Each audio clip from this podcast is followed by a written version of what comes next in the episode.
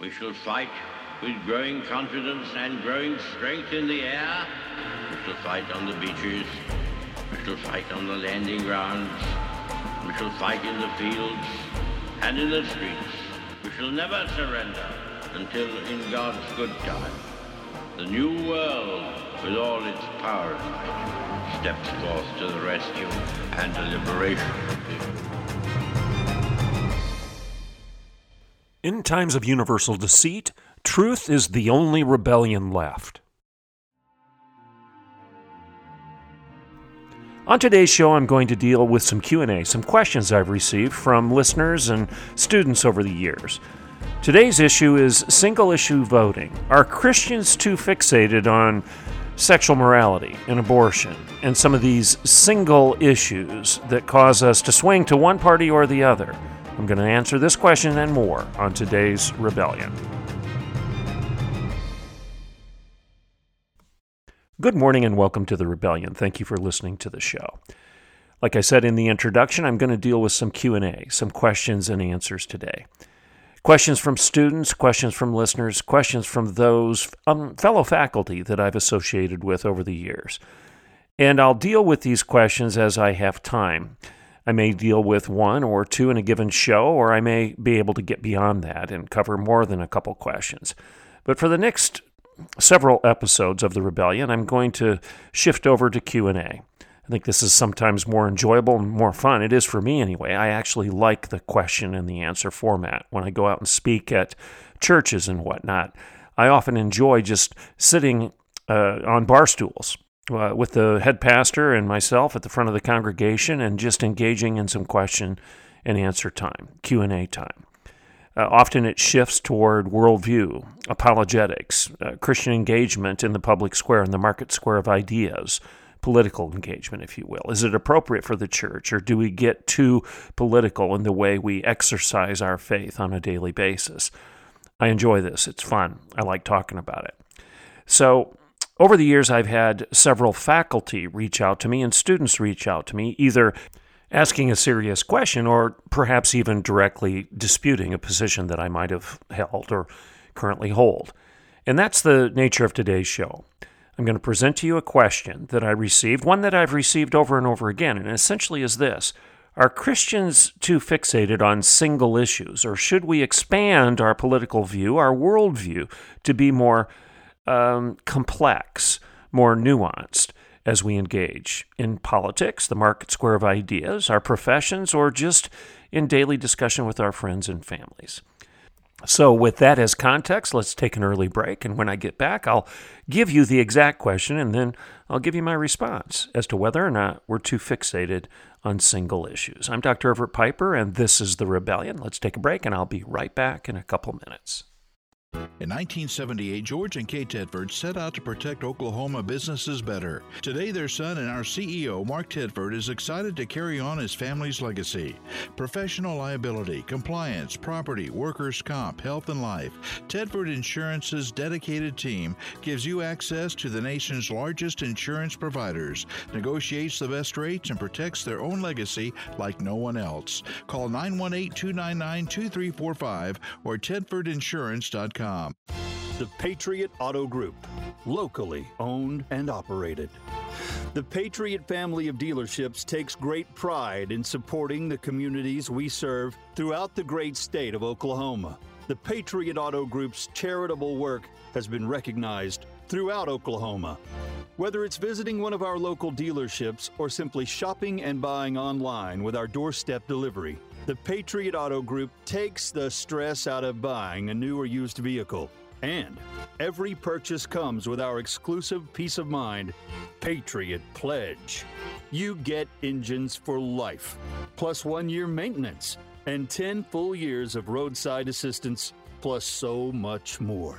Sure, we can sell you a car, but supporting our community and lending a hand to our neighbors in need? Sold. The Patriot Auto Group. Proud Oklahomans in the communities we serve. Okay, welcome back to the Rebellion.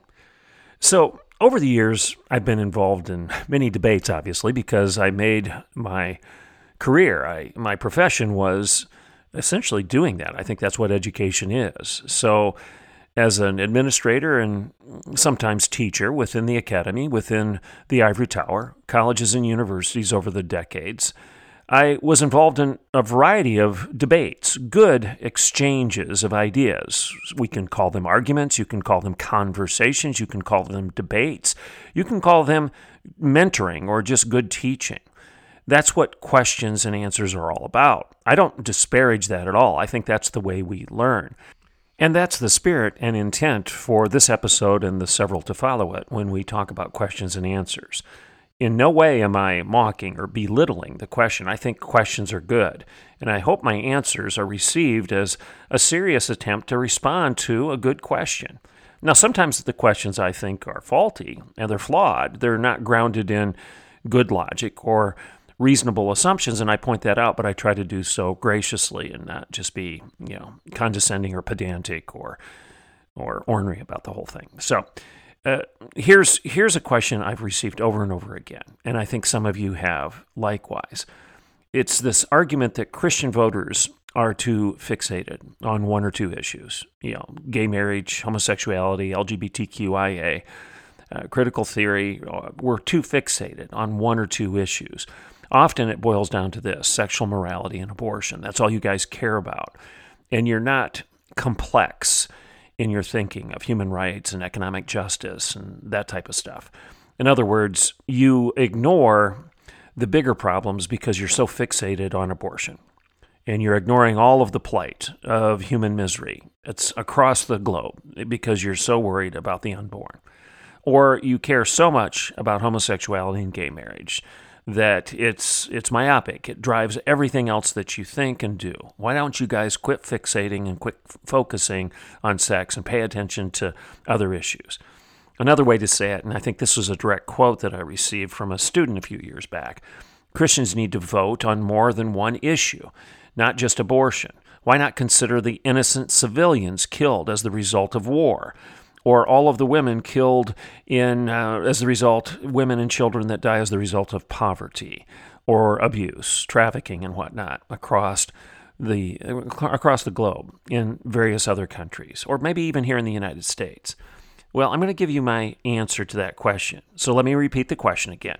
Christians need to vote on more than one issue, more than just abortion. Why not consider the innocent civilians killed in wars? Or the women and children that are killed as a result of poverty or slavery or just social injustice? Well, here's my response, and I want you to hear this. I'm going to respond by asking a basic rhetorical question. And as I've said over and over again on this show, sometimes the most effective tool in trying to resolve uh, some deep seated differences is to ask a question rather than just launch into an argument. So, when we strongly disagree, we often just talk past each other.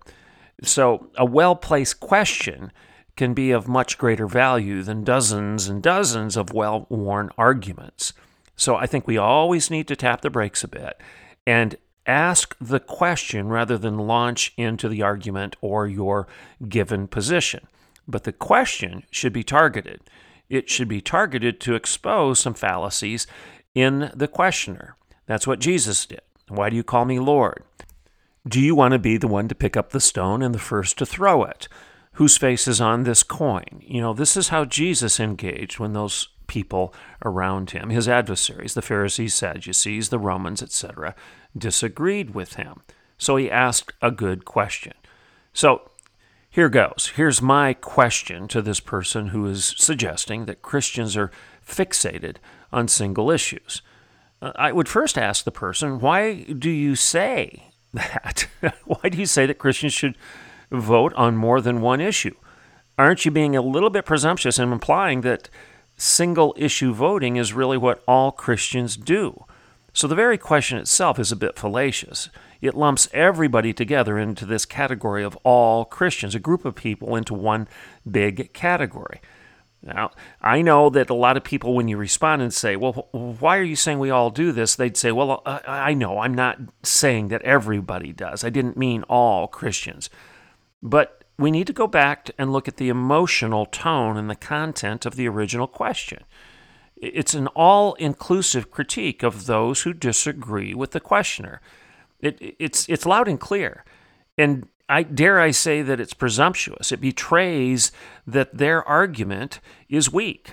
It's an indiscriminate casting of the net of criticism because it falls on conservative Christians. They did intend to criticize conservative Christians by saying that we're all single issue voters. And this is very shallow.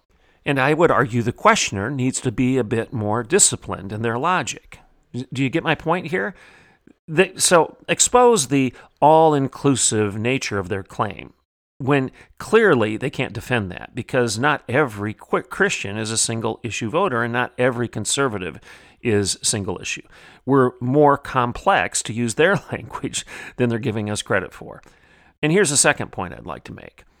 Um, when they hold up abortion and war in juxtaposition, I think they've exposed a glaring weakness in their argument. Now, now remember, this person said, why don't you focus on some of the bigger issues? Rather than just abortion, why don't you focus on war and all the children that die as the result of war rather than just fighting this battle of abortion? All right? Well, here's my question.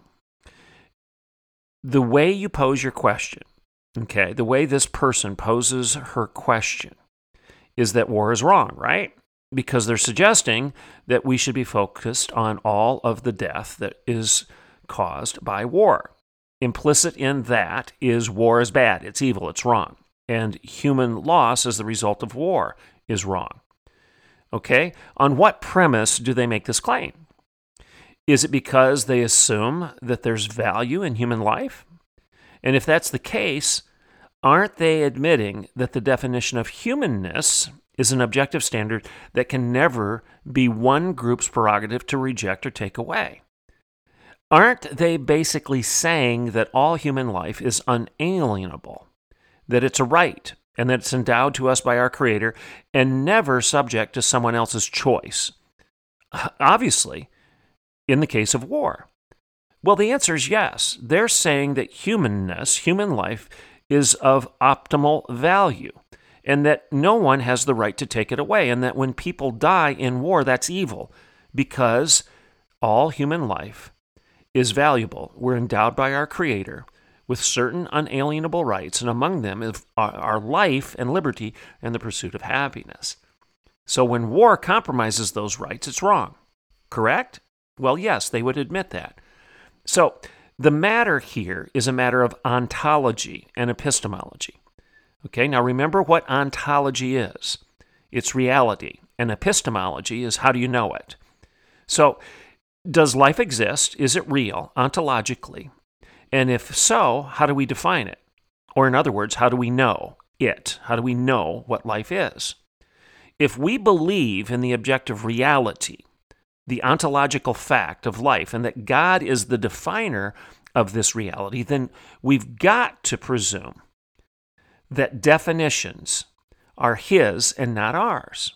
Does that make sense? Or another way to say it is we can never presume to wrestle such definitions away from God and unto ourselves. So if the definition of an infant's life is beyond my pay grade, to quote Barack Obama of several years back, when he was talking about abortion, somebody asked him, "Well, do you believe that a preborn uh, baby is is human?" He said, "Well, that's beyond my pay grade. I, I'm not the one to define that." Well, if you believe that the definition of human life, an infant's life, is beyond your pay grade, then the definition of other very important stuff, other very important matters, would likewise be beyond human reason and beyond the responsibility of your job. Okay? So, matters such as the end of life and who has the right to determine it, or the quality of life and who has the right to judge it, who decides these things? Is it yours to decide? Well, I kind of agree. It is beyond your pay grade. It's not your job to decide it, it's God's jo- job to decide that and to define that. Ontologically, you're real, and epistemologically, you know that you're real. Okay? Ontologically, you know you're human and you have value, and all other human beings do likewise. Epistemologically, we know this by natural law and common sense, since that's common, and by revelation. We know that it's wrong, and the questioner's premise here is that it is wrong. So we agree taking human life is wrong. But the momentum of their ideas is interesting here. If you implicitly diminish the value of life through one means, i.e., abortion, you at the same time are minimizing the very standards that you're using to condemn the loss of life by other means, i.e., war or perhaps capital punishment. So the questioner here is sawing off the very branch upon which she sits to make her case. She's trying to say you're too fixated on abortion, but at the same time, she's saying you should care deeply about the loss of human life because the loss of human life is wrong. Well, abortion is the loss of human life, unless you are going to decide that that human doesn't exist, that that particular human being doesn't warrant the protection of life and liberty and the pursuit of happiness. You're going to essentially assume the definition of humanity as being within your pay grade rather than granting it to God. So that's the that's the issue here. So I think I've made my point simply by asking a couple questions, and I can basically stop there. So if you agree that abortion is a moral tragedy and that the fewer abortions the better, which this person has said and others have said, then aren't you at least by inference admitting that the victims of, of abortion are human in the first place. Otherwise, why would you care? You wouldn't say the fewer appendectomies, the better. You wouldn't say the fewer the fewer tonsillectomies, the better. No, you don't care. It's not a moral issue, a moral discussion. If your tonsils are bad, you take them out. If your appendix are bad, likewise, just remove them. It's not as if it's a moral imperative to reduce the number of appendectomies and say, well, the fewer the better. Well, I guess just for the sake of being healthy, the fewer the better. But it's not as if there's some moral loss by executing or terminating the appendix or the tonsils. Okay, so there's a difference here. So the admission of human value, all right, that admission basically makes the entire argument of choice something that you have to abandon.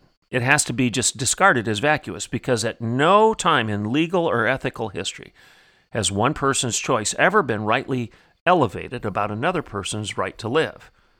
Has it? If so, I want you to tell me. When does one person's choice ever trump another person's right to live? And in fact, this person is implicitly suggesting that by admitting that war is wrong and that the loss of life, women and children in particular, they're referring to is a bad thing. All right, now I want to go back to this issue of war. Are you saying that all war is wrong? And if so, aren't you being a little bit of an extreme pacifist in your position? And as long as you're consistent, that's fine. But if you're going to be like Augustine and argue for a just war theology, then I think the assumption here is a bit erroneous to equate killing of innocent children with all casual, casualties of war. My point here is that the debate must start with the question of what is just and, what, and who determines its definition. Does man or God? Is it political power or is it divine revelation? What, what serves as the context for defining justice? So, is the killing of millions under the banner of choice any different? Is it does it have any different moral weight than the loss of thousands as a consequence of war? You get my point here? We're killing millions and millions of innocents under the banner of choice. And somehow this person is equating that and saying it has the same moral weight as the loss of maybe a few thousand as the consequence of war. So if this person, this questioner, is going to equate the two and say they're both equally evil, then by default, they should be working as hard to stop one as the other, right? They should be working just as hard to stop abortion as they are to stop war. Or maybe they should be working harder to stop the one that results in greater quantitative loss, which in this case is abortion. Millions and millions are being killed via abortion, as opposed to, uh, evil as it may be, sad as it may be, but a few thousand that are killed as the result of war. So if you're going to minimize one evil to justify the attention that you give to another, then you're subjectively betraying that your entire argument has nothing but a personal construct as its foundation. and it's no better or worse than the warmonger or the despot that you're protesting against because the warmonger or the despot is justifying their action because of their personal constructs. I hope I'm making sense here. So, and here, I want to say a final word about social justice, which is implicit in this question. Is it possible that those on the right might actually treasure justice as much as those on the left? okay, that's a question we might want to ask. And that it is not really a matter of debating values. Okay, that's not what we're debating here. Conservatives value justice just as much as liberals or progressives value justice. Okay, it, we're, we're not debating values such as mercy and love and compassion. To suggest that conservatives don't care about those things will prove it. Well, they can't. We do care about those things.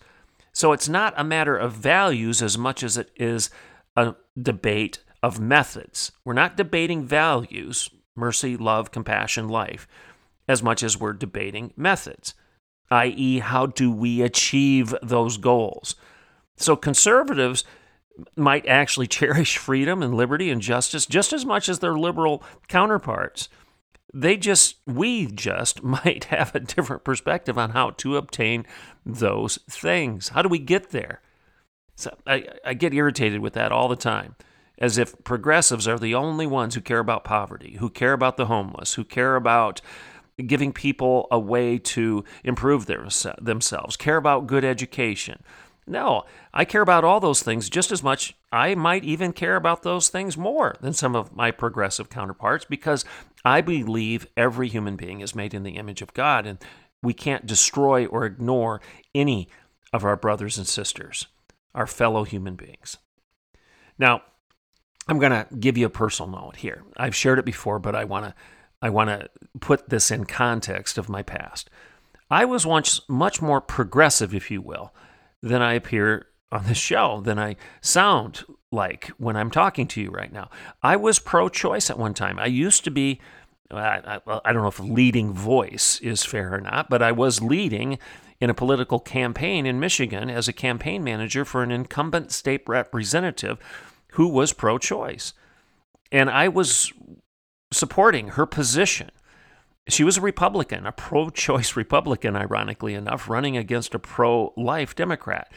And I remember going door to door for her and saying, uh, Mary Keith Ballantyne doesn't believe in abortion. She just doesn't believe you can legislate morality. I was part of that crowd, that you can't legislate morality crowd. But I obviously don't hold that position anymore, and there are several reasons for it. Here's the first one, and it's the foremost one. I have concluded that that argument doesn't make any sense. And I mean that literally. The you can't legislate morality argument makes no sense. There is no sense, no logic, no intellectual integrity, and no moral consistency in that argument. Why? Well, legislation, if it is nothing else, is always, always based on morality. I'm going to say that again legislation, all legislation, I don't care whether it's a law against speeding, a law against stealing, or a law against murder. Legislation, all legislation, if nothing else, is always based on morality. Because otherwise, there's nothing to legislate, and the entire process becomes meaningless.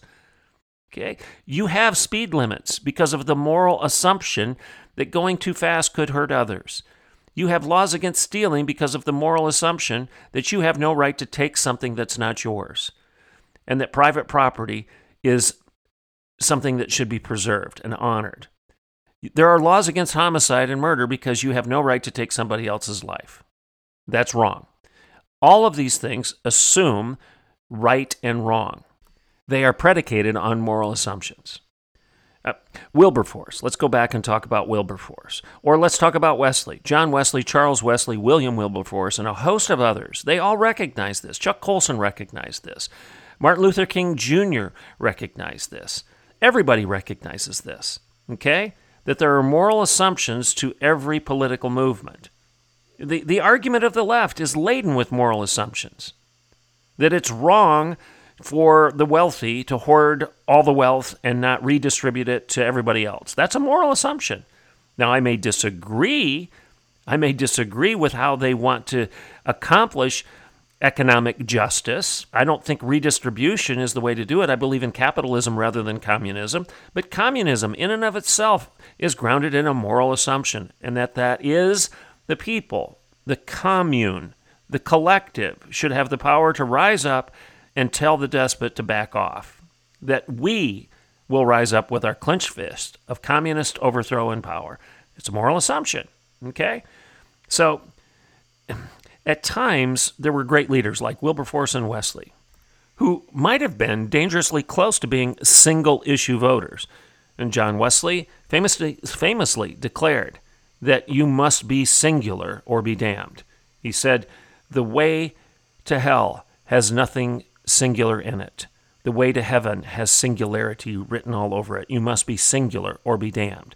And Wilberforce, you know, he in like manner spent decades with near tunnel vision arguing to abolish slavery.